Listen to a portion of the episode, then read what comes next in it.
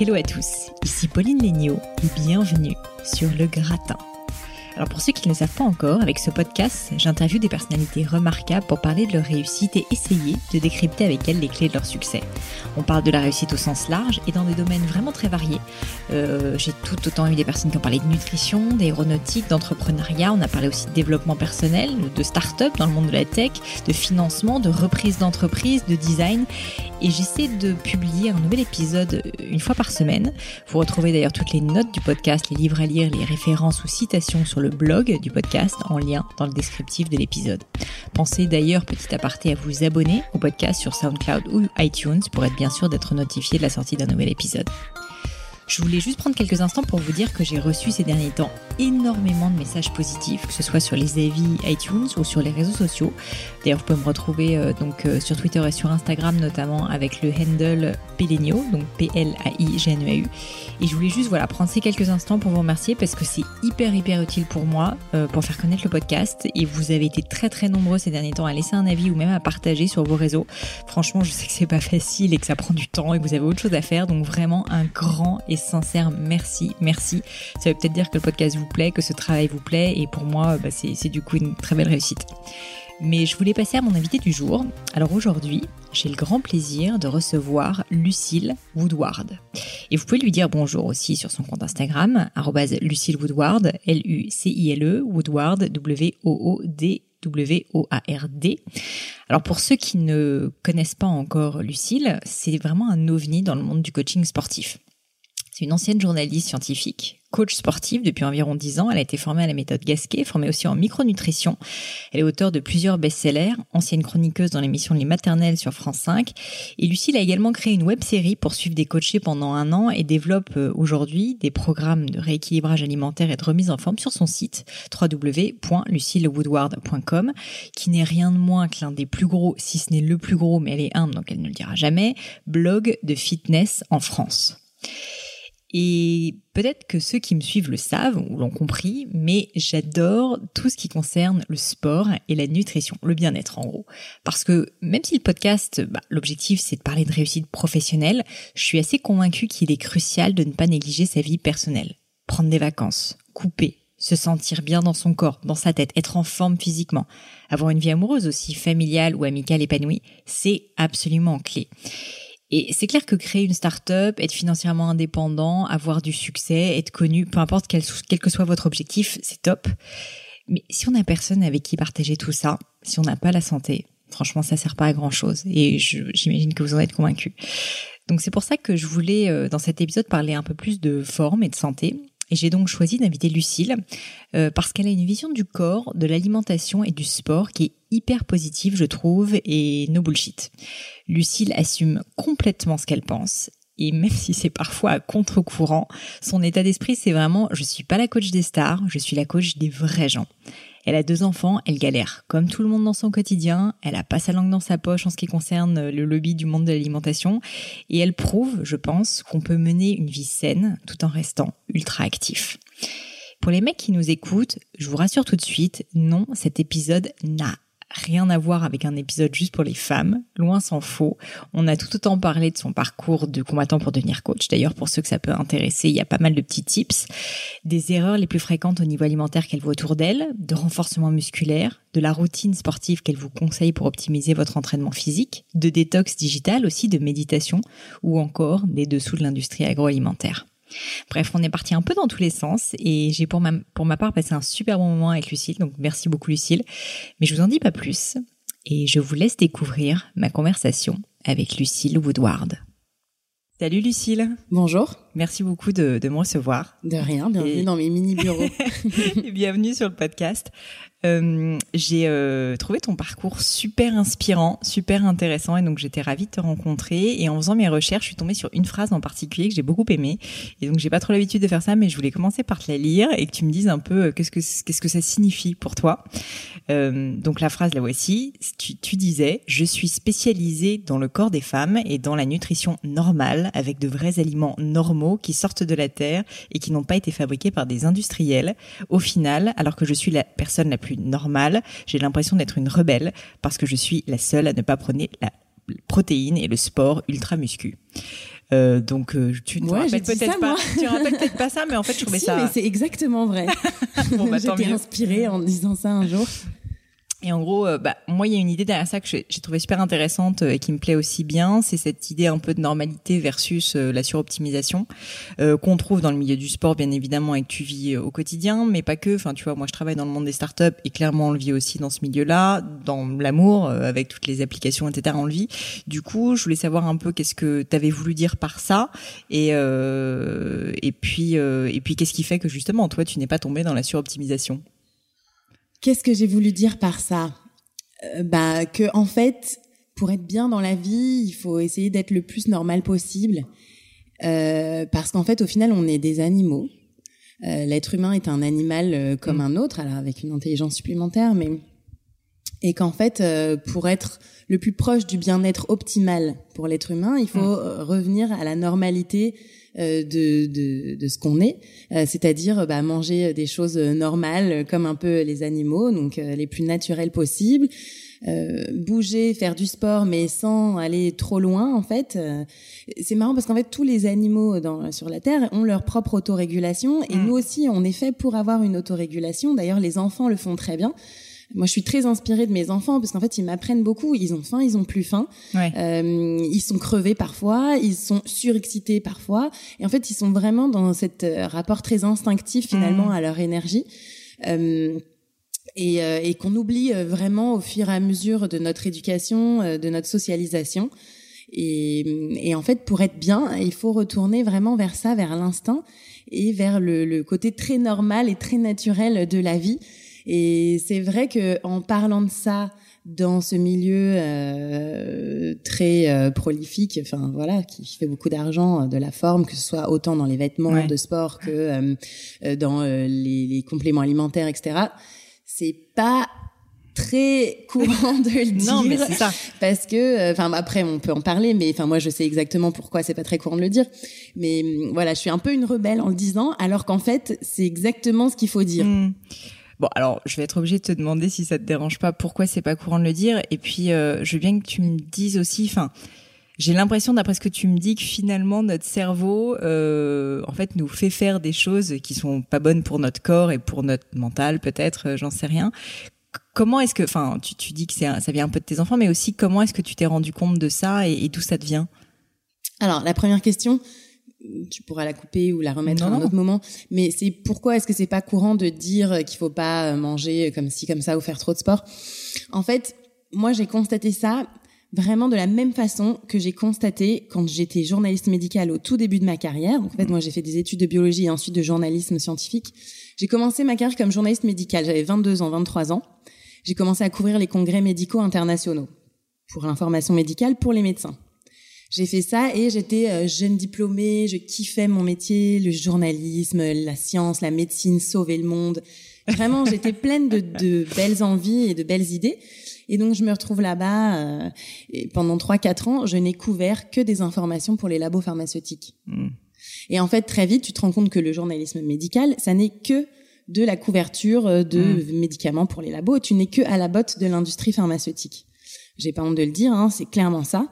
Euh, et donc du coup, j'ai passé mon diplôme de coach sportif après parce que, enfin voilà, c'était une passion, je voulais absolument le faire. Et ensuite, j'ai voulu mélanger ce côté journaliste et euh, coach sportif.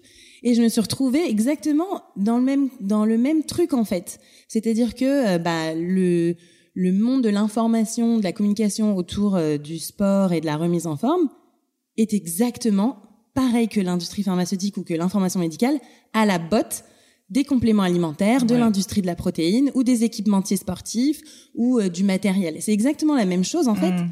Pourquoi? Parce qu'en fait, tout comme pour informer les médecins, il faut beaucoup d'argent parce qu'il faut envoyer les journalistes à l'autre bout du monde pour couvrir les, les congrès médicaux internationaux. Il faut beaucoup d'argent, ça coûte cher. Les médecins, par exemple, eux, ils veulent pas payer euh, des journaux d'information, ça les saoule. Donc ils veulent que ce soit gratuit quand c'est gratuit, forcément, il y a de la pub et du coup, voilà, c'est du public communiqué. Et c'est exactement pareil dans le sport ou la remise en forme. Ça coûte cher de créer de l'information, ça coûte cher de créer du contenu. Moi, je ne fais que créer du contenu, que ce soit sur Instagram, sur YouTube, sur Facebook, ça coûte très cher. Et pour avoir bah, du financement, qui est-ce qui te le donne? Eh ben c'est euh, mmh. l'industrie de la protéine, euh, l'industrie des compléments alimentaires, euh, l'industrie des enfin les équipementiers sportifs voilà et tous ceux qui vendent aussi du matériel, accessoires, etc. Donc en fait, c'est exactement la même chose. C'est pour créer de l'information et du contenu, tu as besoin d'argent. Qui est-ce qui te fournit l'argent? Mmh. Ben, là où il y en a. bien sûr. Donc en gros, enfin c'est pour ça que tout le monde parle de la protéine, du complément alimentaire, qu'il faut faire du sport comme ci, comme ça, toujours pour acheter ou en vouloir plus, plus, plus. Euh, parce qu'en fait, on est finan enfin, ils sont financés par euh, mmh. ce genre d'industrie. Ça, c'est la raison pour laquelle c'est ça changera pas. Ouais. Écoute, on espère qu'avec ton aide, euh, bah, il y a une autre voie quand même. Mais euh, du coup, si on revient sur euh, la, la, deuxième question où je te demandais un peu euh, comment euh, comment t'es tombé un peu justement dans cette voie de l'anti-suroptimisation, bah, j'imagine que c'est en, en vivant ta carrière de journaliste comme tu l'écrivais à l'instant, et puis maintenant aussi via ton blog, YouTube, etc. En fait, je pense que c'est aussi venu parce que moi j'ai commencé dans le métier du coach sportif très tard. Mm. Euh, j'ai passé mon diplôme de coach sportif, j'avais 25 ans, 26 ans. Donc déjà j'étais vraiment la vieille dans la formation. Euh, enfin la plupart euh, des, de mes de mes collègues de formation avaient 18 ans, 19 ans, ils sortaient du bac ou de quelques études. Mais donc voilà, j'ai commencé très tard. J'étais déjà presque mariée et très vite j'ai eu ma première grossesse en fait. Hein. J'ai passé mon diplôme en 2008 et j'ai je suis tombée enceinte en 2010. Mhm. Donc très vite, je me suis rendu compte euh, bah, qu'il fallait quand même adapter euh, et j'ai toujours eu envie de rester en forme malgré ma grossesse. Euh, voilà, donc j'ai eu mon premier enfant, ensuite il a fallu adapter, ensuite j'ai eu mon deuxième enfant quatre ans plus tard. Donc en fait, je pense que c'est aussi pour ça, c'est que je pense que si j'avais commencé plus jeune euh, à faire des vidéos sur YouTube euh, à 18 ans, 19 ans de fitness et de remise en forme, j'aurais pas tout de suite été dans le discours que j'ai aujourd'hui, j'en suis sûre. Ouais, Parce qu'au début, j'ai passé mon diplôme de coach sportif en me disant ah, je vais être la reine euh, de la forme. J'étais encore euh, vachement dans la surperformance. Et en fait, finalement, je pense que c'est vraiment ma première grossesse qui m'a aidée, qui m'a vraiment sauvée de, de ce côté euh, ultra performance et pas du tout réaliste de la forme. On est très tenté hein, quand on est professionnel d'aller bah, là-dedans. C'est très tentant de devenir le super sportif, euh, la reine du machin. Mhm. C'est galvanisant un peu. Ouais, ça a pas dû être facile aussi pour toi d'ailleurs de choisir une voie différente et puis alors en plus euh, on le voit tu t'exprimes tes opinions euh, assez clairement et mais je pense que c'est ça qui je me fais bien tracher. Bah je peux imaginer mais d'un autre côté c'est ça aussi qui fait que les gens qui te suivent t'aiment quoi je pense. Enfin en tout cas c'est ta, ta sincérité et du coup enfin ça a été dur aussi pour toi. Enfin, il y a eu un moment. Comment ça s'est passé dans ta tête? Tu t'es posé la question de d'y aller à fond, tu vois, et de te dire, ok, bah en fait, c'est ce en quoi je crois, et donc je vais y aller, et puis je vais être honnête, et moi je vais dire qu'il faut pas suroptimiser, ou, ou en fait, ça a été vraiment naturel? Ça s'est vraiment fait au fur et à mesure, je pense. En fait, moi j'ai commencé sur YouTube. Euh, pour faire des vidéos de remise en forme après la grossesse. En fait, euh, au tout début, J'étais coach sportif, vraiment j'étais au tout début de mon métier de coach sportif, j'étais toujours journaliste et à l'époque je travaillais déjà pour Doctissimo. Mm. un site internet d'information santé très reconnu. Euh, et donc euh, j'écrivais pas mal d'infos sur le bien-être, la forme. Et quand j'ai été enceinte de mon premier enfant, donc c'était en 2010, 2009-2010, euh, bah j'ai, je voulais trouver des, des vidéos pour euh, garder la forme enceinte et je trouvais pas. Alors j'avais acheté des DVD à l'époque, il y avait encore des DVD. J'avais acheté des DVD de yoga et tout ça américain, mais c'était pas super bien. Et du coup, j'avais proposé à Doctissimo, tiens, on devrait faire euh, des articles sur ça ou même des vidéos. Mm-hmm. C'était vraiment tout, tout, tout début de YouTube tout début, en 2010. Et il m'avait dit ah ouais, c'est une super idée et tout. Bah finalement, le temps qui se décide, j'avais déjà accouché. donc euh, j'ai fait les premières vidéos avec Doctissimo de remise en forme après la grossesse. Et ça a tout de suite très bien marché. Euh, et hum, ensuite, j'ai créé mon blog euh, en fonction des questions que je recevais sur ces vidéos. En fait. Donc, euh, les gens justement voyaient mes vidéos en disant tiens, euh, vraiment le, les explications sont très douces, très soft. Et du coup, me posant plein de questions, moi j'ai créé mon blog pour leur répondre. Mhm. Et en fait, c'est vraiment venu comme ça au fur et à mesure, au fil des questions de mes auditeurs ou lecteurs ou, ou pratiquants virtuels. Et donc, c'est vraiment venu au fur et à mesure je me suis pas dit tiens euh, moi je vais prendre euh, cette direction là euh, non, en fait, je pense que ça me justement, bah, c'est c'est sympa parce que je, je, remarque qu'en fait, il y a quand même rarement, que ce soit dans les entrepreneurs que je que je rencontre ou euh, ou euh, les financiers, etc. En fait, des personnes qui ont vraiment une vision dès le départ extrêmement précise de ce qu'ils vont faire. En fait, tu te fais quand même aussi un peu porter, tu sais saisir des opportunités. Et j'ai l'impression, d'après ce que tu me dis, que c'est un peu ce qui t'est arrivé aussi. Ah oui, c'est exactement ça. C'est-à-dire que moi, vraiment, j'ai créé mon blog au début vraiment euh, comme ça, juste pour répondre aux questions qu'on me posait mmh. sur YouTube, parce qu'on m'en posait mmh. plein. Et j'avais pas encore l'idée de créer ma chaîne YouTube. donc j'ai créé mon blog à l'époque. Parce qu'en plus l'écriture pour moi c'était facile vu que j'étais formée euh, au journalisme. euh, donc voilà. Donc j'ai créé ça. Et en effet voilà je me suis toujours un peu adaptée à la demande euh, des personnes euh, qui me suivent. Et d'ailleurs, quand on me disait ah mais alors est-ce qu'il faut prendre des protéines etc. Bah je donnais mon avis, mm. euh, mais c'était pas involontairement pour rentrer dedans. Hein, à l'époque, enfin, voilà. à l'époque ça a été pas. Maintenant du coup, euh, je suis devenue un, peu, le fer de lance du truc. Donc. Bon, ça marche. Je, je, voulais justement reparler un petit peu de tes débuts et, et en fait, avant même que, que tu décides de devenir journaliste dans, scientifique et, et que tu deviennes coach. Comment est-ce que tu es tombée dans le sport euh, Petite, en fait, tu faisais du sport. Comment ça s'est passé?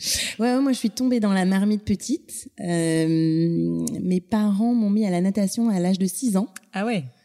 Ouais, en fait, euh, c'était vraiment mes parents qui voulaient absolument qu'on nage bien. Moi, je trouve que c'était une bonne idée à l'époque. J'avais pas trop d'idées, mhm. et du coup, on allait s'entraîner une, fois ou deux par semaine très jeune et moi j'aimais bien ça. Je me posais et pas déjà de, la compétition un peu de. Ouais, j'ai fait ma première compétition à 6-7 ans. Ah ouais. Ouais, voilà. Euh, j'étais championne du Val-de-Marne à 7 ans en bah, brasse, 50 mètres brasse.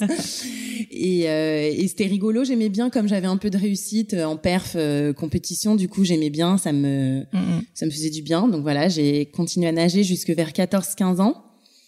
J'ai vraiment beaucoup nagé. J'ai nagé 5, 4, 5 fois par semaine. Ah ouais. Donc euh, ça c'était vraiment mon sport. Et en fait, enfin vraiment ado quoi, j'ai eu le ras-le-bol complet. J'en mm. pouvais plus. Je voulais plus voir une piscine. Je voulais plus parler à mes entraîneurs. Euh, mm. Je voulais plus aller aux compétitions. Ça me saoulait.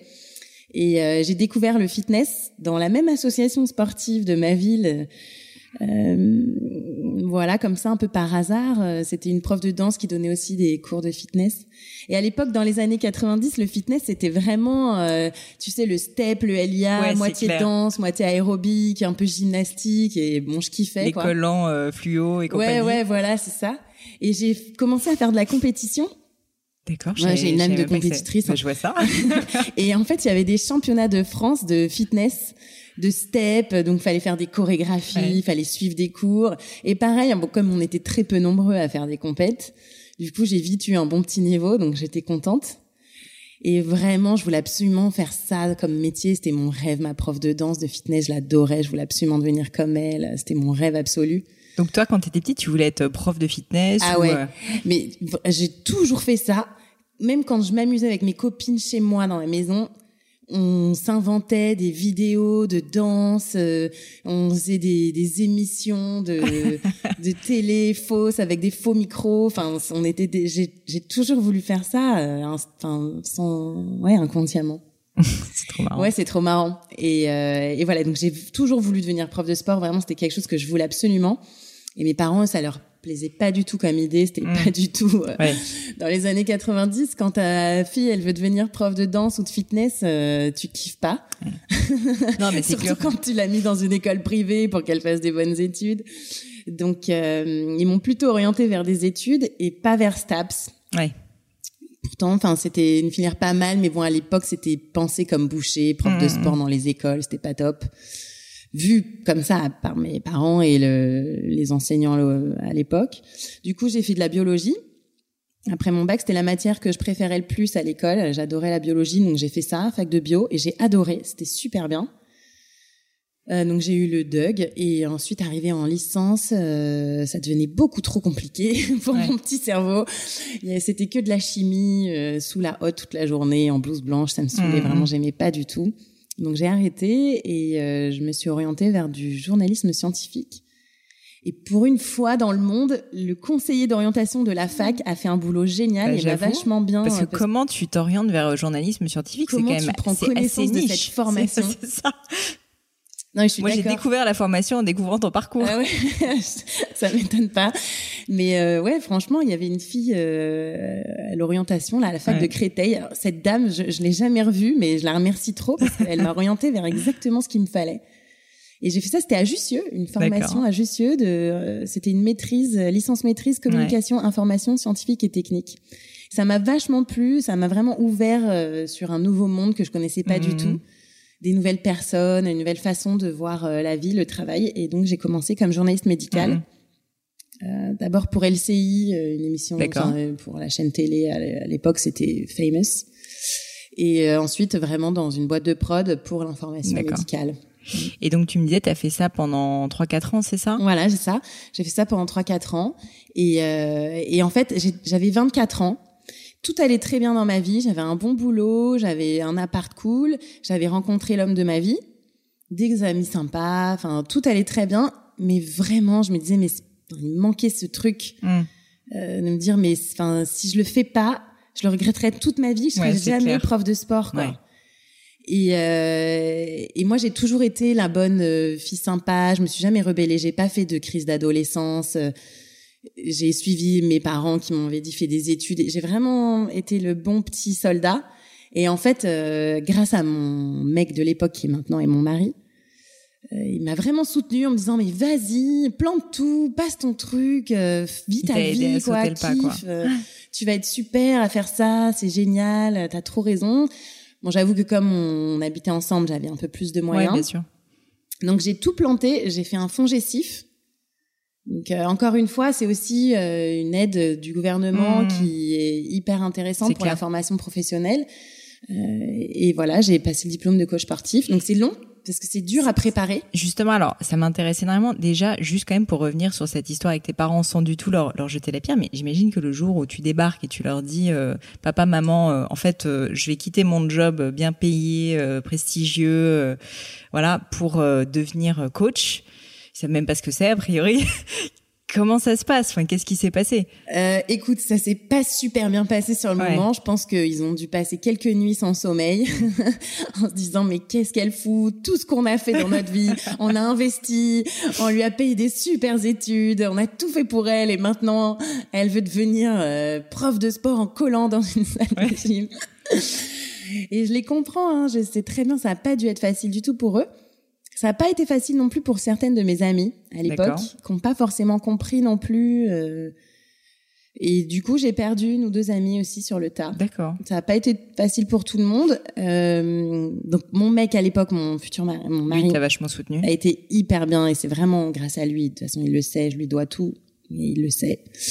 Euh, et certaines de mes amies, au contraire, m'ont vachement soutenu en disant mais si c'est génial, vas-y à fond, tu vas cartonner, c'est ta vie, c'est ta passion, hmm. je te comprends trop.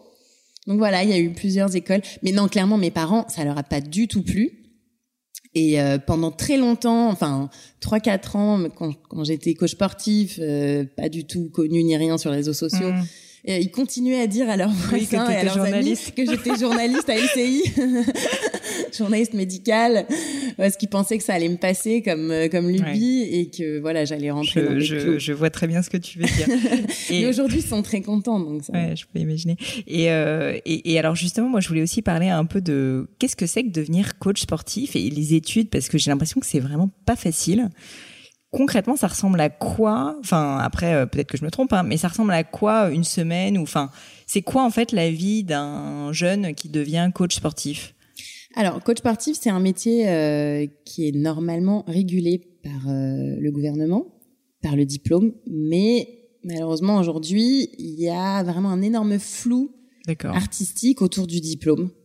alors moi, j'ai passé le diplôme reconnu du BPGEPS AGFF, donc c'est insupportable comme euh, détermination. Mais en gros, voilà, c'est le, le, diplôme que tu passes sur euh, un an, un an et demi, euh, dans des écoles privées. Ouais. Euh, il y a aussi des crêpes donc publics, mais euh, voilà, moi j'ai présenté une école privée parce que c'était à Paris et j'avais besoin d'être à Paris. donc déjà, les tests d'entrée sont très difficiles musculairement pour surtout. rentrer déjà? Ouais, en fait, faut déjà être en super forme pour rentrer. Et euh, moi, j'étais juste pratiquante de fitness, j'y connaissais rien trop à la muscu. Et donc en gros, tu dois savoir. Alors moi, à l'époque, il fallait savoir passer trois tractions pour une femme. Donc c'est ça, c'est quand même différent pour c'est quand même différent pour une femme pour un homme, mais quand même pour une femme ouais, trois tractions. Pour un homme c'est 10 je crois. Pour une femme c'est trois tractions. Il faut savoir faire euh, trois squats au poids de corps. Donc par exemple moi je pèse quand même 66 kilos, donc trois squats à 66 kilos. Alors maintenant je sais les faire, mais quand on n'a jamais fait ta vie, il faut franchement se préparer. Et euh, pareil, il faut savoir faire aussi un développé couché. Donc tu sais sur le banc, pousser la barre euh, comme l'inverse d'une pompe. Euh, et là, je crois que c'était 50% du poids de corps, un truc comme ça. Donc c'est quand même assez lourd. En tout cas, si t'en as jamais fait de muscu, mm. tu passes pas. Donc c'est très muscu quand même, je trouve, plus que. Il y a aussi un peu de théorie, mais pour moi, c'était plus facile la théorie. Donc je me rappelle pas avoir galéré pour la théorie ou quoi que ce soit pour le coup. Si si si, il y a ah, aussi, un, test de Luc Léger, donc il y a aussi du cardio. D'accord. Euh, mais enfin pour moi, ça avait pas été trop dur ça, le Luc Léger. C'est quoi le test de Luc En fait, c'est un test où tu dois courir. Donc, euh, oh je me rappelle plus du Luc Léger, ce que c'est exactement. mais, en gros, tu es dans une salle, euh, genre un stade de, de basket, et euh, on te fait courir des allers-retours, euh, et toutes les 10 secondes de plus en plus vite. D'accord. Ah oui, il faut monter de, de plus en plus vite. Tu dois hmm. faire l'aller-retour de plus en plus vite au fur et à mesure. Et en fait, après, bah, tu as des paliers, et il faut que tu atteignes un certain palier de cardio. Donc clairement, ça te met dans le rouge. Bien sûr. T'es mal, t'as envie de vomir. Mais euh, allez, moi je me rappelle ça, ça allait. C'était surtout la muscu pour moi qui était hyper hyper dur. Et il faut quand même aussi savoir faire encore maintenant. Il faut encore savoir faire du step et du LIA vachement bien. Alors qu'en plus maintenant on n'a plus du tout de step et LIA dans les, salles de sport, mais bon c'est encore un critère de sélection. Mais euh, ouais non c'est c'est franchement il faut quand même se préparer mmh. physiquement et aussi un peu en théorie. Donc tu rentres pas comme ça en claquant des doigts. Et ensuite, c'est une formation d'un an qui est hyper dure, mais vraiment physiquement hyper dure parce que tu es 50% dans ta salle de sport où tu en stage, 50% en cours. Euh, et les cours, c'est très physique. Et quand tu es en stage dans ta salle de sport, ils te font donner plein de cours parce que clairement, ils sont en manque de staff. Mm, mm. Et donc très vite, tu donnes plein de cours. Donc en fait, tu fais du sport 15 euh, heures, 20 heures par semaine, plus la théorie. En plus, comme tu es en stage dans ton salle de sport, ils te font bosser le dimanche matin, le samedi soir. Enfin, ils te donnent tous les horaires les plus crevé. Si tu dis non, t'es viré. Donc euh, c'est ça est une année hyper hyper dure. En plus, moi, je continuais à faire de la pige en journaliste parce que j'avais besoin d'un peu d'argent. Donc, c'est vraiment, ça a été une année très dure physiquement. Euh, mais bon, après, ça t'apprend aussi, euh, bah voilà, la vraie vie d'un vrai sportif, ce que c'est. Parce que t'as un examen à la fin de ton diplôme de muscu aussi de théorie, de cours, mais aussi de muscu, mhm. où tu dois vraiment encore plus être. Enfin là, moi j'avais choisi l'endurance, donc fallait faire 50 répétitions de squat à 35 ou 36 kilos, oh je crois. Voilà. Enfin et en fait euh, ça, ça te demande une grosse préparation. Donc en plus de ça, du tout le sport que tu mhm. fais pour donner des cours, ta formation, tu dois en plus t'entraîner et te créer ton propre cycle d'entraînement mhm. pour réussir tes objectifs à la fin. Donc c'est hyper formateur. Tu sors de là t'es vraiment calé.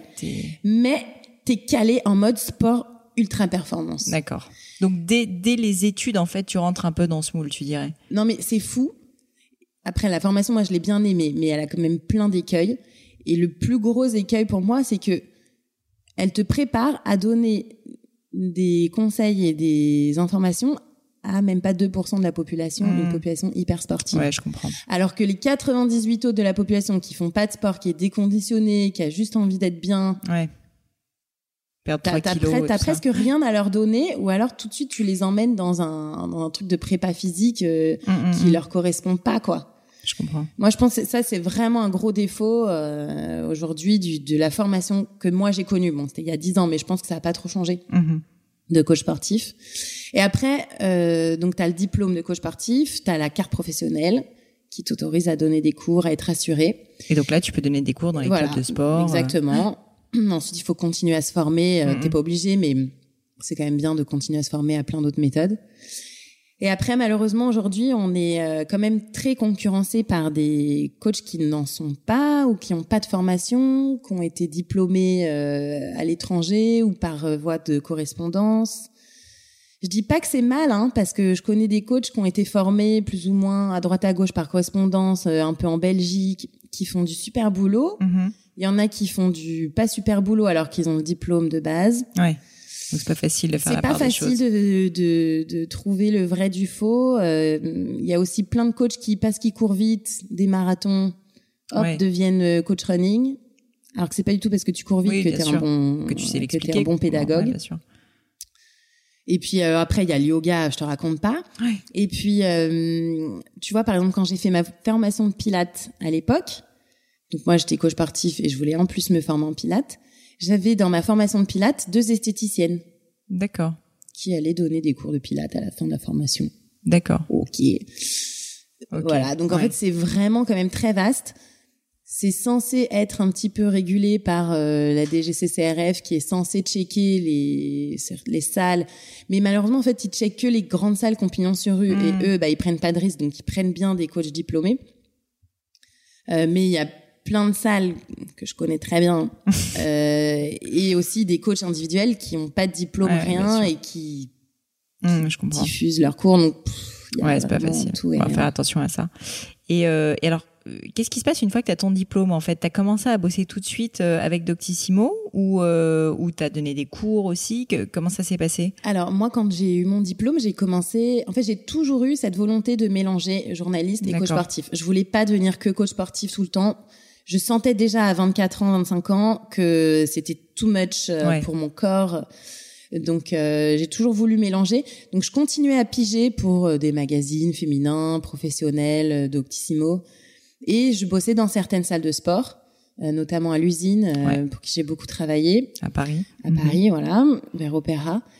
donc voilà, donc j'ai tout de suite fait comme ça un peu le moitié-moitié ça me plaisait vachement bien. J'avais un peu une vie euh, gypsy bohème, c'était cool. je gagnais pas beaucoup d'argent, mais euh, c'était chouette. Euh, je vivais de ma passion. Mon mari était hyper content pour moi, donc voilà.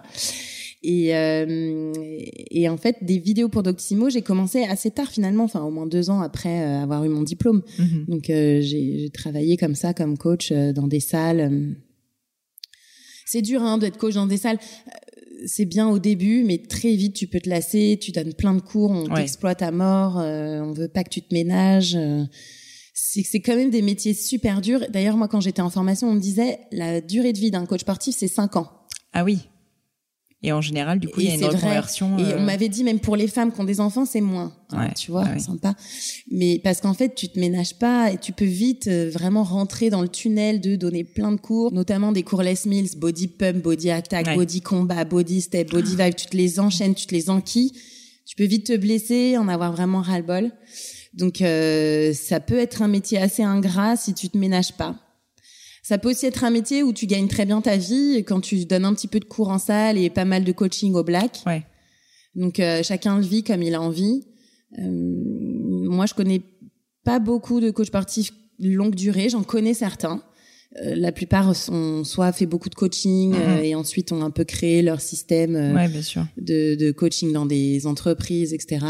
Mais c'est quand même des métiers qui sont durs, il faut le dire. Il faut, enfin, tout le monde pense que ouais, c'est génial. Tu fais trois vidéos, tu montes tes muscles sur Instagram, ta vie est cool. Non.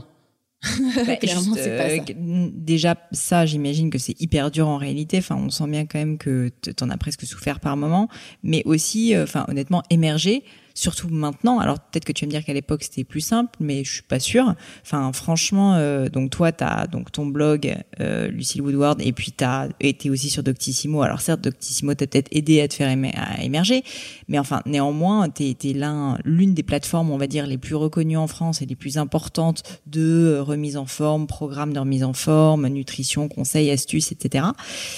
Et ma question, c'est comment tu as fait aussi pour émerger alors que maintenant on a l'impression qu'il y a vraiment euh, une surenchère sur le secteur, qu'il y a énormément de contenu, notamment des contenus américains. Sur Instagram, c'est hallucinant quand même à quel point on est sollicité en permanence. Euh, Qu'est-ce qui, selon toi, fait que, euh, bah voilà, toi, tes contenus en fait ont vraiment euh, sont sortis du lot? Tu sais, il y a une fille que j'avais rencontrée qui était athlète Nike dans les années 2000. Mm. Euh, c'était Léa Kim, elle était prof de yoga athlète Nike et euh, c'était mon rêve d'être comme ça. Je la trouvais incroyable, elle était super, elle était hyper connue. Et, euh, et un jour, je l'ai interviewée justement pour le blog bien-être que j'avais. Et je lui ai demandé mais comment t'as fait pour être connue, pour émerger? Mm. Et elle m'a dit un truc que j'oublierai jamais. Elle m'a dit si tu veux émerger en faisant les choses bien, il faut être la première. Donc la première et dans elle, le en fait, ça avait été une des premières profs de yoga à Hong Kong. Hmm. Et du coup, voilà, elle est sortie du lot. Elle, est elle a commencé à bosser pour Nike Hong Kong et puis ensuite euh, Nike Monde. Maintenant, on n'entend plus trop parler d'elle. Moi, je la suis toujours.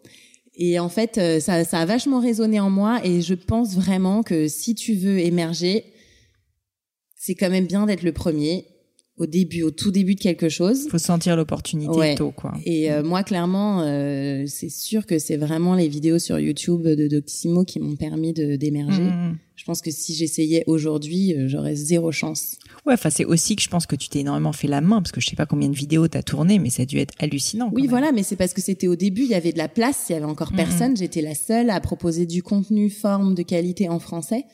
donc voilà, j'ai pris la place j'ai kiffé parce que j'étais la seule, euh, j'étais seule en mon royaume pendant deux trois ans. C'était cool. Euh, du coup, j'ai des éditeurs qui m'ont demandé d'écrire des bouquins.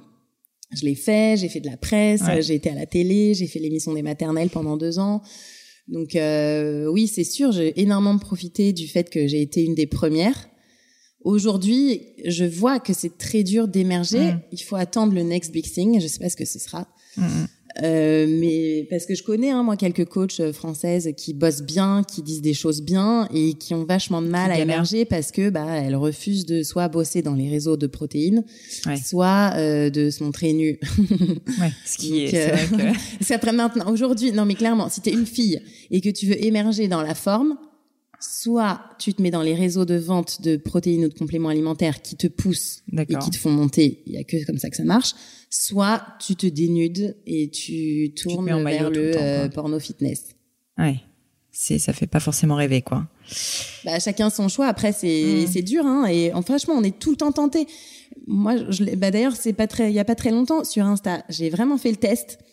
Un jour, j'ai posté une photo de moi en maillot de bain moche, enfin vraiment pas dans un super décor, euh, juste euh, dans les vestiaires de la piscine, tu vois. Euh, donc en maillot de bain, bikini, abdos tracés, cuisses, tu vois. À un horaire de merde, c'est-à-dire un mercredi à 14h15, donc c'est vraiment les horaires où mm. sur Insta c'est plat. Mm, mm. J'ai eu une montée de likes que j'ai jamais, c'est un des posts qui a le mieux marché, commentaires, likes, de fou quoi. Et euh, le lendemain, euh, à une bonne heure d'écoute, un jeudi à 21h, je poste un texte inspirant de moi habillée, euh, tu vois. Et là, bon, j'ai un nombre de likes normal, hmm. de base. Et genre, une semaine plus tard, je, je l'ai mis sur Insta, j'ai mis la comparaison, je dis, regardez, je poste un truc en maillot de bain à 14h et une photo habillée, et, voilà le nombre de likes, et ça a fait vachement réagir. Hmm. Mais c'est pas euh, facile quand même de pas céder du coup parce que forcément tu as envie d'avoir plus de visibilité, plus de Si tu fais la course au like, tu es en maillot de bain avec tes enfants ou avec ton ta grand-mère. Ma grand-mère, ça marche très bien. Quand je poste des photos de ma grand-mère, ça. fait vachement de likes. ça marche. euh, Est-ce que dans ce parcours qui est super inspirant et où franchement on a quand même l'impression que ça n'a pas été facile parce que franchement, j'ai l'impression que tu as, quand même euh, vraiment dû te donner de toi-même quand tu as fait tes études de coach et puis même après, enfin, on le sent bien. Mais est-ce qu'il y a eu des moments particulièrement difficiles ou des échecs euh, qui t'ont appris des choses euh, que tu t'aurais en tête? Ouais, plein. pour moi, une des années les plus difficiles, ça a été l'année 2016. Mmh en fait, 2015-2016 j'ai eu un moment où en fait, je sais pas, j'ai eu, j'ai cru que j'étais la reine du monde. Et donc, j'ai, je bossais pour l'émission Les Maternelles. Ouais. C'était génial, j'ai adoré, c'était vraiment une expérience formidable. Et puis, j'ai été contactée par euh, une, deux entrepreneurs qui voulaient monter un studio de cycling. D'accord. Euh, qui m'ont demandé d'être euh, vraiment de créer le concept en France, le Soul Cycle français. Génial. J'ai dit oui, j'ai trouvé ça génial. Et puis, euh, je voulais continuer à faire mon blog et tout à fond. Et en fait, c'était trop, quoi. Et j'en ai beaucoup trop fait. Et donc, en plus, je déménageais. Ma fille avait un an, mon fils quatre ans et demi, cinq ans.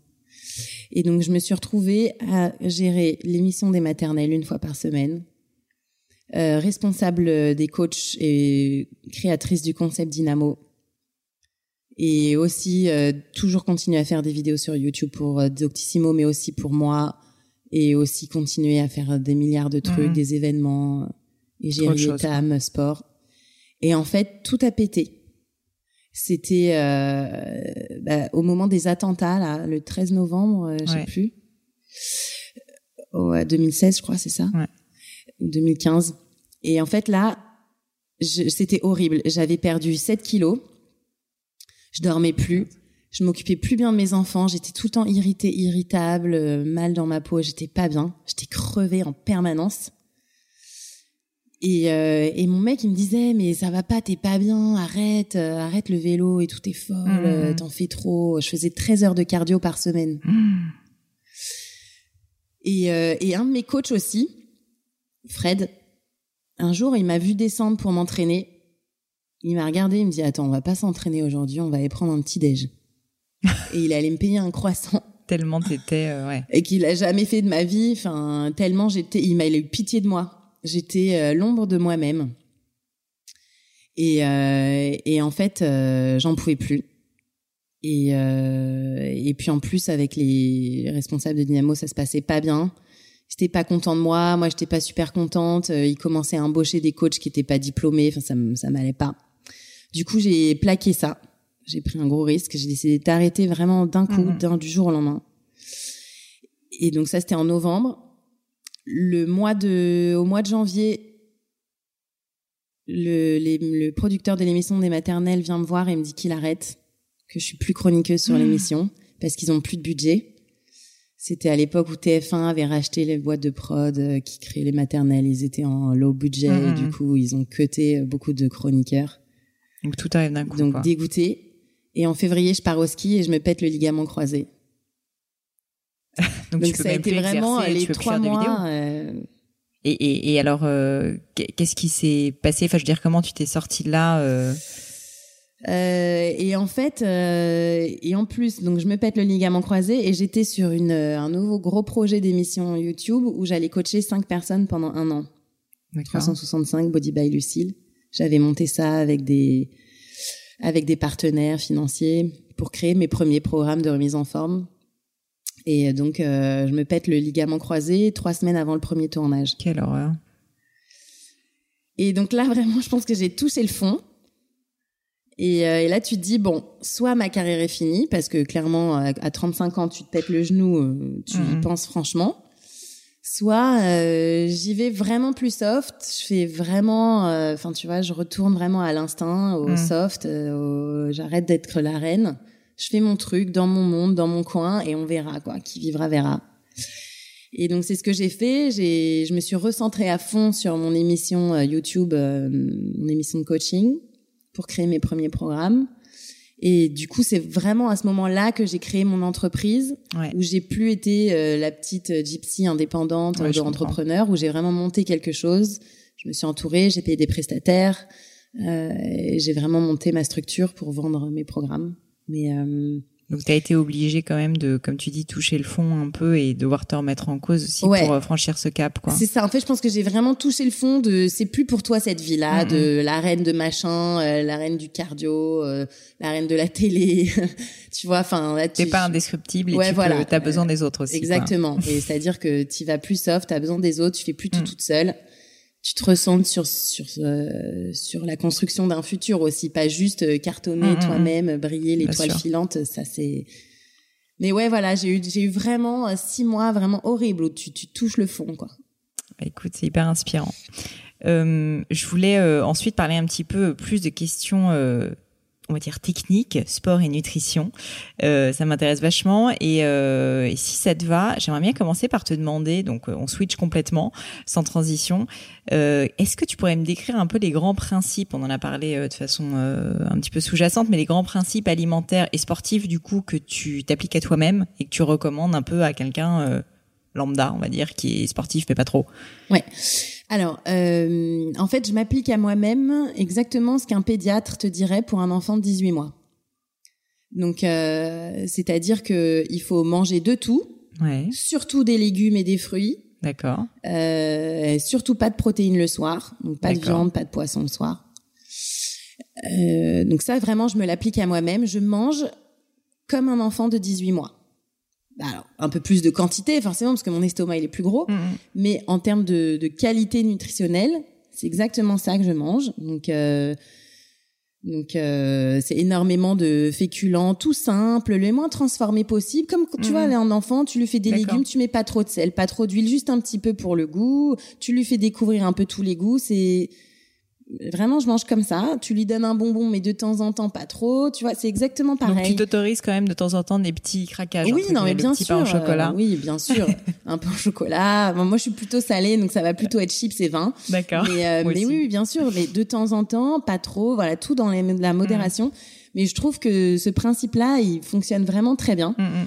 Euh, ensuite, bon, voilà, maintenant, moi, j'ai vraiment décidé de plus du tout manger de viande ni de poisson euh, ni de produits laitiers, enfin, très peu. Mhm. Euh, voilà, donc bah, je mange euh, la plus plus végétale possible, le moins transformé possible. Je me suis beaucoup rencardée sur le whole food plant-based diet, donc c'est euh, la nouvelle façon de manger, euh, enfin en, tout cas de décrire l'alimentation saine à l'américaine. Donc c'est l'alimentation non transformée, plutôt végétarienne. D'accord. et ça marche extrêmement bien. En fait, moi, j'ai découvert la puissance de l'alimentation quand j'ai commencé à pouvoir faire moins de sport. Parce que euh, quand j'ai été enceinte de mon premier enfant, d'un seul coup, je pouvais faire beaucoup moins de sport et il mm. fallait quand même que je garde la forme. Donc, tu n'avais plus le choix. Tu pouvais plus faire des lasagnes tous les soirs. Il fallait trouver une autre solution. Euh, voilà. Donc, le principal, c'est vraiment l'alimentation. Mm. Parce que forcément, à des moments donnés, t'es blessé, t'es crevé, tu peux plus forcément faire de sport l'alimentation la plus végétale possible, la moins transformée possible, ça marche. Mais ça marche de fou sur Mais quand tu dis que ça marche, c'est-à-dire tu, tout le monde dégonfle. Tu dégonfles et tu t'es bien. Enfin, qu'est-ce qui se passe? Tu dégonfles, tu te sens mieux. tu as beaucoup moins de problèmes digestifs. Euh, mais ça marche pour tout le monde. Pour moi, ça, c'est le côté transformé ou c'est le, c'est les protéines qui font euh, les problèmes digestifs dont tu parles, le, la fatigue. C'est le côté, c'est surtout tout ce qui est graisse animale. D'accord. Voilà, donc euh, soit dans les viandes, dans les produits laitiers. Euh, mais aussi tout ce qui est transformé, euh, donc euh, sucré et voilà gélatiné, aéré. Ouais, mixé. pas envie de savoir comment fait. Amidonné, émulsifié. Tout ça, en fait, ça, ça, ça, ça, empêche une très bonne digestion. Mm. On est encore une fois des animaux. On partage 99,5% de nos gènes avec les gorilles. C'est vrai. Et tu vois, tu vas au zoo. Ouais. Il y a écrit partout sur les barrières ne nourrissez pas les animaux de chips, de popcorn, de barbe à papa. Surtout quand vous arrivez à la cage des gorilles, ne leur donnez pas de trucs, trucs, trucs. Tu vas voir comment les gorilles sont alimentés. Ils leur balancent des carottes, des choux. Parfois, ils mangent un peu des insectes, mais bon. Et après, aux zoo, tu continues avec tes enfants, tu vas au restaurant. Et là, et là, t'as des fish nuggets et des knacky balls et des frites et du coca. mais non, mais c'est vrai. Non, non, clairement. Euh, le principal, c'est vraiment l'alimentation, mm. la plus végétale possible, la moins transformée possible. Ça marche pour tout le monde. Quand on a 99 ans, quand on a 70 ans, mm. euh, quand on a 45 ans, 25 ans, 18 mois. Ça marche pour tout le monde. Euh, et ensuite, pour le sport, euh, souvent les gens ils pensent que je fais beaucoup plus de sport que, en réalité. Mm. En fait, je fais entre 5 et 6 heures max de sport par semaine. D'accord. Ce qui est pas, pas mal. Oui, c'est pas mal, mais c'est pas non plus ouf mm, euh, mm, pour une professionnelle de la forme. Donc je cours une fois par semaine, voire parfois deux, mais une c'est sûr. Je nage ouais. une fois par semaine. Je fais du yoga une ou deux fois par semaine. Euh, et je fais de la musculation au moins une fois par semaine. D'accord. Et ensuite, parfois, je rajoute un peu de rameur, un peu de cycling. Mmh. Et c'est important justement, ce, parce que du coup, c'est hyper euh, diversifié. Souvent, les gens, euh, moi que je vois autour de moi, me disent, bah moi, je fais de la course à pied et ils courent trois fois par semaine, ou ils font de la musculation, notamment les hommes, ils font énormément de musculation et euh, le cardio, finalement, ils en font pas tant que ça. Pour toi, c'est justement important d'avoir un peu. Enfin, j'ai l'impression qu'à chaque fois, tu es dans un, un, en fait, un état d'esprit de la mesure, essayer de faire les choses bien, mais avec, voilà, avec intelligence. Euh, qu'est-ce que t'en penses? Ouais, c'est hyper important de varier. En fait, la monoactivité, c'est hyper néfaste mm. euh, pour l'organisme parce qu'en fait, ton corps, il s'habitue complètement à un seul effort mm. et du coup, dès que tu lui en donnes un autre, bah, il peut plus facilement se casser euh, où il va plus facilement se blesser, euh, il va être moins adaptable. En fait, c'est l'adaptation qui permet au corps d'être toujours en forme. On doit tout le temps changer son entraînement, varier les choses pour qu'il soit toujours en adaptation. Hmm. Déjà, un, ça lui fait brûler plus de calories et ça lui demande tout le temps d'être un peu plus souple, un peu plus euh, instinctif sur les hmm. réflexes, un peu plus fort et un peu plus adaptable. Donc c'est sûr que si on a envie de cartonner, de performer, de courir un marathon en 2h30, ouais, il faut, il faut faire de la monoactivité. Mais ça, c'est même pas 2% de la population qui est intéressée par ça et qui a le temps de le faire aussi. Mm, mm. Donc, en revanche, si tu as juste envie de faire du sport, d'être bien en forme, il mm, faut absolument mélanger le renfort, le cardio et les étirements. Ouais. Donc, musculation, renforcement musculaire, cardio, donc faire battre son cœur, les poumons transpirer, une activité un peu longue durée, et étirement. C'est les trois, c'est le triptyque, c'est le triangle. Si t'as pas ces trois-là, hyper complémentaire, quoi tu vas être moins en forme, tu vas être moins bien.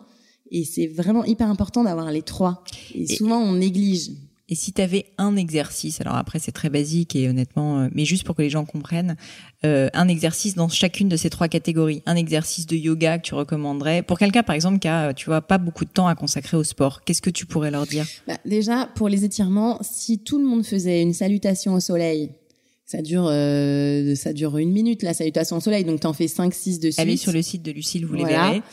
Déjà, ça, c'est génial. Ensuite, rien que le fait de marcher 20 minutes par jour, ça fait quand même un peu de cardio, monter les mm. escaliers.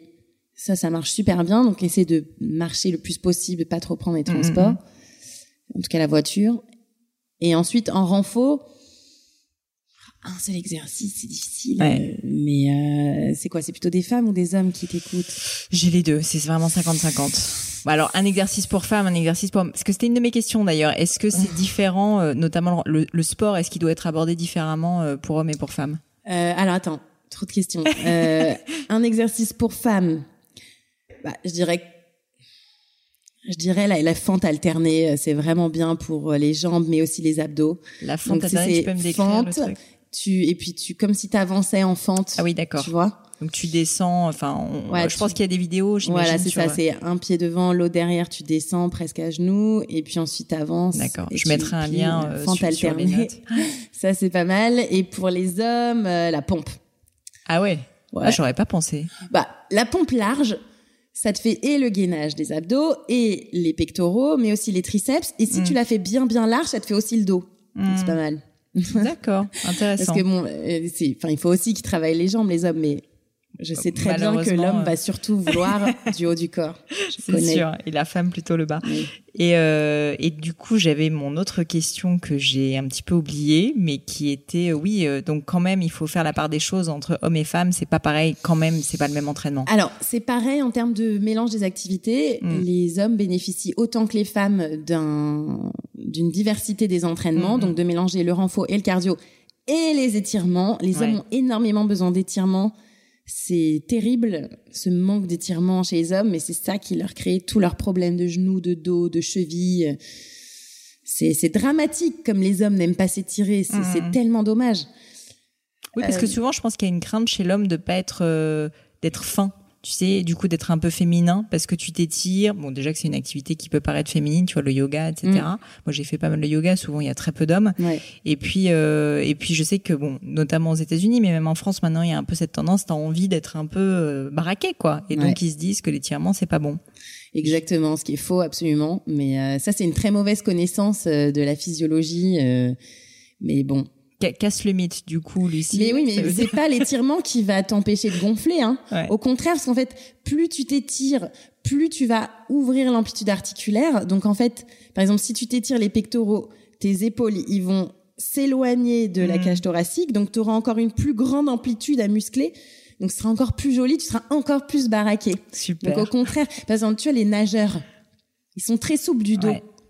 Oui, mais tu vois la taille de tu vois la taille de leur muscle, ça fait rêver. Hmm. eux ils s'étirent beaucoup le dos. Hmm. ils s'étirent pas forcément en yoga, mais dans leur nage ils sont très étirés et justement ça leur donne euh, une très grande envergure hmm. musculaire à muscler. Ouais, bien sûr. Beaucoup plus que par exemple quelqu'un qui va faire que de la muscu. Non, mais c'est justement ça. Il pompe des pompes, il va se renfermer, il va avoir les épaules rentrer vers l'avant et donc il aura une toute petite surface de pec à muscler. Donc au contraire étirez-vous. mais euh, Bon, moi, je suis pas spécialisée des hommes. Je pense que les hommes m'écoutent pas trop. Ça les intéresse pas trop ce que je dis. Mais si, mais si. Non, mais bon, je le sais. en fait, ils m'écoutent après quand ils sont vieux parce que ils ont fait toutes leurs conneries. Ils ont fait toutes leurs muscu de fou. Ils ont bouffé de la prot. Ils ont eu des problèmes digestifs. Ils ont eu de l'acné. Ils ont eu pué de la gueule. Euh, ils ont fait tous les trucs euh, trashos. Et ensuite, ils viennent me voir en disant bon, ça y est, je suis prêt. Là, maintenant, je vais passer au végétarisme. à 45 ans, c'est bien, c'est jamais trop tard. Ça marche. euh, je voulais pour terminer, euh, je vais pas te prendre trop de temps, euh, terminer par des questions un peu plus personnelles. Euh, je, je voulais te parler, si ça te dérange pas, un peu de vie privée. Et notamment, euh, j'ai l'impression qu'avec une vie aussi remplie que la tienne, donc euh, entre le sport, quand même mine de rien, 5-6 heures par jour, le fait que tu es sur les réseaux sociaux un peu en permanence, le fait que tu as ta boîte maintenant avec 6 employés, le blog, etc., et que tu as des enfants et une famille, euh, ça doit pas être simple à gérer. Euh, bah, je voulais, euh, je voulais savoir, euh, enfin voilà, comment comment tu fais Et puis aussi, je voulais parler de la grossesse. Donc désolé, il y a plein de questions, mais euh, mais comment comment t'as fait pour t'en remettre aussi au niveau même sportif, tu vois, après ça? Ok. Alors euh, donc pour le côté vie perso, vie privée, vie professionnelle, franchement, c'est chaud. J'ai pas la solution. Euh, je pense qu'on est des centaines de milliers de femmes au monde, mais en France beaucoup, à bosser énormément, Mm. à jongler. Jongler, c'est vraiment le mot entre les gosses, les transports, le travail, son mari, ses copains, l'envie de tout bien faire, Mhm. euh, les maladies, les lit. Ouais. Je, je sais, je, je, j'ai pas trouvé la solution. Moi, je jongle en permanence. Euh, je parle à mon mari. choix Oui, je fais des choix clairement. Je parle à mon mari par Google Calendar. On s'envoie des invitations. Sexy. Euh, je suis pas là, tu peux chercher les enfants. Oui, non. C'est la majorité de notre communication en semaine. Euh, il faut faire des choix. Moi, franchement, j'aimerais bosser tellement plus. Mm. Je rêverais de pouvoir bosser jusqu'à 21h tous les soirs, de faire des milliers d'événements, d'aller partout en France, de faire des tournées. On me demande tout le temps, viens là, chez nous, ici, à droite, à gauche. Mhm. Je peux pas. Euh, dès que je fais un déplacement, c'est chaud, faut que je m'organise. Mhm. J'emmène mes enfants chez ma mère. Euh, Enfin, franchement, c'est hyper difficile. En plus, moi, je suis pas aidée parce que j'ai pas de famille sur place. Ouais. Donc, je, j'ai un babysitter deux fois par semaine. J'essaie quand même d'aller chercher mes enfants à 17h30 deux fois par semaine, mais c'est chaud. Le mercredi, je bosse de chez moi. Et franchement, c'est chaud. En plus, maintenant qu'ils sont revenus à la semaine de quatre jours, ça me plaît pas. Euh, donc non, franchement, j'ai pas la solution parce que je suis Mhm. tout le temps en train de Ouais, je douter. je suis tout le temps en train de me dire, je fais, je bosse pas assez ou je m'occupe pas assez de mes enfants ou de mon mari ou de mes copines. Mais est-ce que tu aurais quand même un conseil peut-être ou un truc qui toi t'a aidé pour euh, réussir à, à mieux gérer justement tout tout tout ça? Ouais, un jour, j'en parlais à ma une de mes meilleures amies l'année dernière en vacances. Et je lui parlais justement de ça, que c'était chaud, que j'avais Mhm. tout le temps l'impression de rien faire bien. Et elle me dit, mais en fait, quand on en est là, c'est qu'on fait bien. C'est quand t'as l'impression de, de jamais rien faire assez que t'es dans le bien. D'accord. Et je trouve que c'est pas mal comme ligne de conduite, quoi. Et, euh, et franchement, surtout, je pense que c'est bien d'en parler et de, de se rendre compte que tout le monde vit la même Ouais. chose. Parce que tout le monde, c'est chaud pour toutes les mamans qui travaillent, c'est chaud. Qu'on soit sur les réseaux sociaux à raconter sa vie Mhm. ou euh, dans son boulot anonyme, mais quand même à jongler de la même façon. C'est chaud pour tout le monde. Moi, j'ai deux grandes sœurs qui ont trois enfants chacune et elles bossent toutes énormément. Euh, et, et franchement, c'est, c'est, elles sont dans la folie, Mhm. dans l'intensité de vie maximum. C'est nos âges, c'est ça. C'est quand t'as entre 30 et 45 ans. Je pense que c'est, c'est la vie qui veut ça. Ça rend plus fort, je pense, pour plus tard. C'est J'ai pas la solution, je suis désolée, je sais Non, pas non, quoi a vous pas dire. euh, c'est chaud, c'est chaud chaud. pour moi aussi. Mais euh, bah alors du coup c'est une belle transition. Euh, je, je voulais te demander un peu comment tu fais pour décompresser. Parce que avec tout ça, j'imagine que tu as besoin d'un peu de temps off de temps en temps. Tu alors j'ai cru voir que tu faisais un peu de détox digital, que tu méditais. C'est des trucs qui sont importants pour toi Oui, je médite au moins deux, trois fois par semaine. D'accord. Euh, j'aime bien l'application Headspace. Ouais. J'ai, euh, j'aime aussi la l'hypnose thérapeutique. Et puis euh, là, j'ai envie de tester la méditation transcendantale. Ah, bah alors, mais moi aussi. apparemment, ça se fait avec un, Un coach, hein, je crois. Il faut avec un un prof. one to one. Donc, euh, donc voilà, faut que j'essaye de tester ça. Il paraît que c'est super. On verra. Donc oui, je, je médite. Et, et qu'est-ce que tu ça t'apporte Ça t'apporte quelque chose aussi même dans le sport euh, Tu penses au niveau de pas des performances mais de, du mental peut-être? Je pense que ça m'apporte vraiment le, le non-jugement. Quand on est sportif et surtout quand on est un ancien compétiteur, on a tout le temps envie d'être meilleur que les autres, d'être Mm. meilleur que le jour d'avant, d'être, de courir plus vite que la semaine dernière. Euh, Moi, j'ai encore ça parfois qui me taraude, qui me pique, alors que bon, bah voilà, j'ai bientôt 37 ans, je suis plus dans la perf. Mais parfois, euh, ou alors j'aime bien être plus forte que quelqu'un. quand je cours, j'aime bien dépasser la personne au bois qui est devant moi, sauf si c'est un homme et qu'il a un chien. Mais, mais en fait, ça m'aide quand même à être de moins en moins en compétition avec moi-même et avec les autres. Donc, ça m'aide quand même énormément. Et, euh, et oui, la détox digitale, Genre, je le fais une fois par, par an, mais franchement, c'est chaud. Encore et, une fois. et, c'est du coup, ça consiste en quoi? C'est vraiment pas de téléphone Alors, pas ça consiste à donner mon téléphone à mon mari. Parce que si c'est pas lui qui est le gardien du truc, je sais que j'y retourne. Tu craques. Donc, euh, c'est lui qui me guérit de mes addictions. Et ça dure euh. combien de temps? Alors l'année dernière, j'ai tenu six jours. Ah, c'est pas mal quand même. Mmh. Et cette année, j'aimerais bien faire autant. Pareil, il est au courant. D'ailleurs, c'est ce dimanche là. je vais lui donner mon téléphone. Je pars en vacances. Je vais marier mon frère et voilà, je vais lui donner euh, mon téléphone. C'est une grosse euh, remise en question. C'est dur. On est addict. Je suis complètement addict aux réseaux sociaux. J'essaie d'y travailler vraiment, mais c'est dur. Et je vois que c'est de pire en pire dans le monde cette addiction aux réseaux sociaux. C'est horrible. Et euh, par exemple, euh, un, un, truc souvent que les personnes qui sont un peu addictes ou qui essayent de lutter font, c'est que le soir, par exemple, ils essayent de mettre leur téléphone en mode euh, avion, enfin ce genre de choses. Ça, c'est quelque chose que tu pratiques ou non? T'es pas du tout malheureusement là-dedans. Tu, tu regardes ultimement ton téléphone. Si, si. Moi maintenant, vraiment, j'essaye à 22 heures de poser mon téléphone. Je me suis racheté un radio réveil tout pourri ah, bien, pour me réveiller avec un réveil et plus avec mon téléphone qui est sur ma table de nuit. Ouais. Euh, donc si, si vraiment j'essaye à 22 heures d'arrêter. Euh, mais c'est dur, mm. c'est pas facile. Euh, parce qu'en fait, au début, moi, je me suis construit comme ça avec mon fils. Je j'allais le chercher assez tôt à la crèche et tout ça.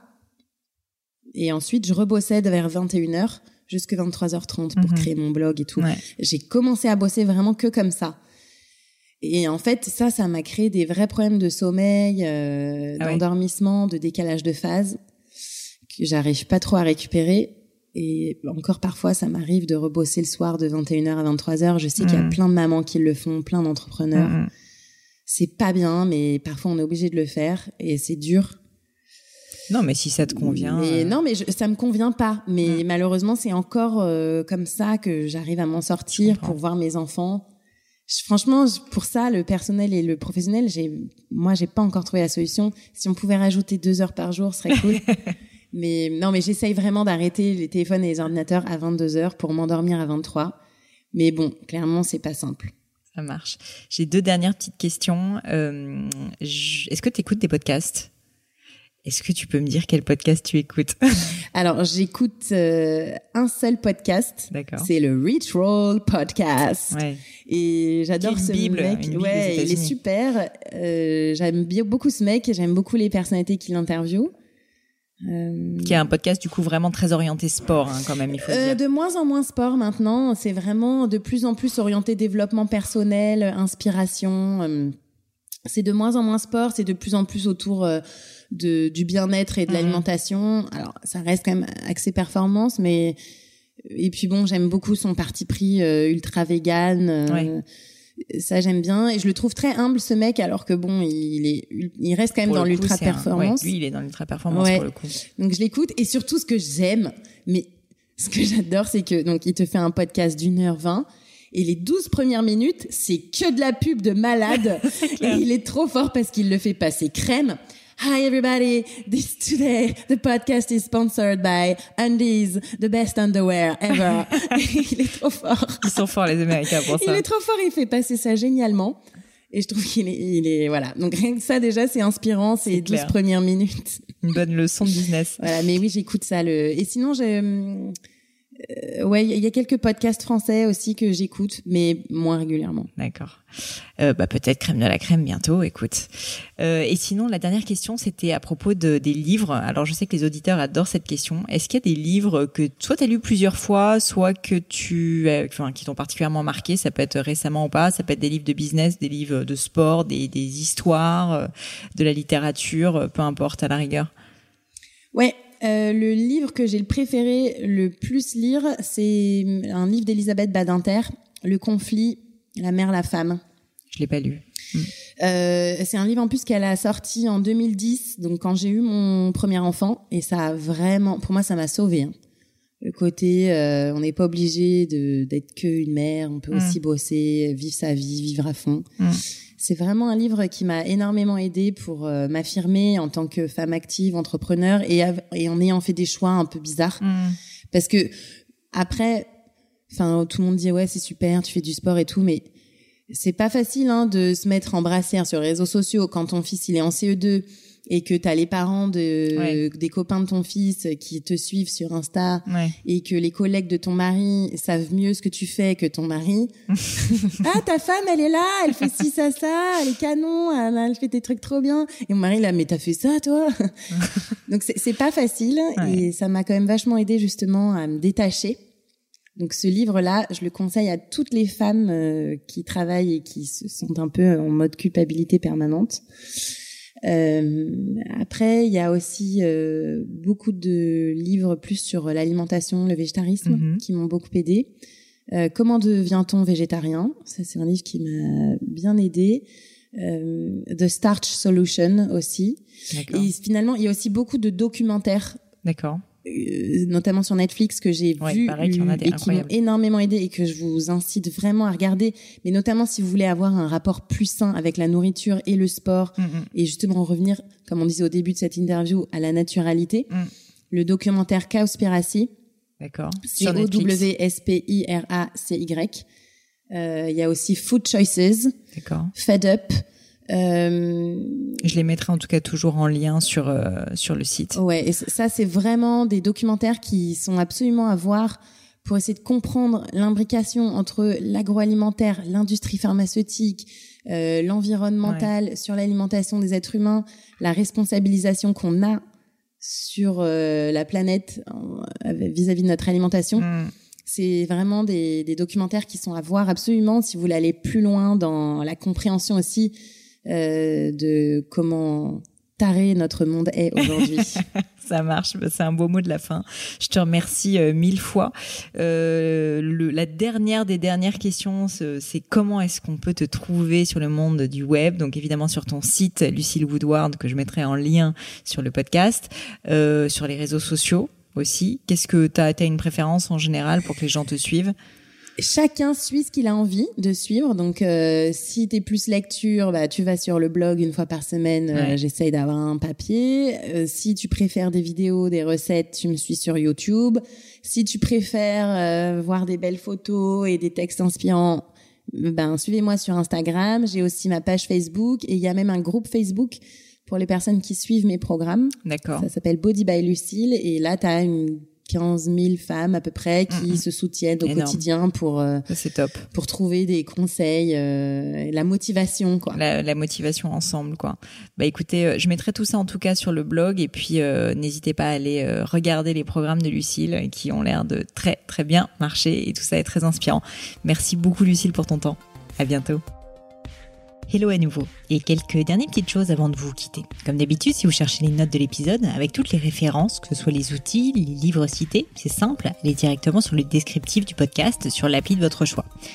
Aussi, si vous souhaitez me contacter pour me poser des questions, me proposer de nouveaux invités peut-être, ou juste me faire un feedback, n'hésitez pas. Euh, j'adore ça, les feedbacks. Donc foncez directement sur Twitter ou Instagram sous le pseudo Pelenio, P-L-A-I-G-N-E-A-U. J'essaye de répondre quand on me parle, donc n'hésitez pas. Et comme à chaque fois, vraiment mille merci d'avoir écouté jusqu'ici. N'oubliez pas, si le podcast vous plaît, que vous appréciez tout ce travail, euh, le plus simple pour m'aider, c'est tout simplement de mettre euh, bah, soit un petit mot doux, soit une note 5 étoiles sur iTunes ou de partager sur vos réseaux sociaux aussi. Ça donne le moral, ça m'aide énormément à faire connaître le, podcast, donc n'hésitez pas. Voilà, merci à tous et je vous dis à très vite pour un nouvel épisode.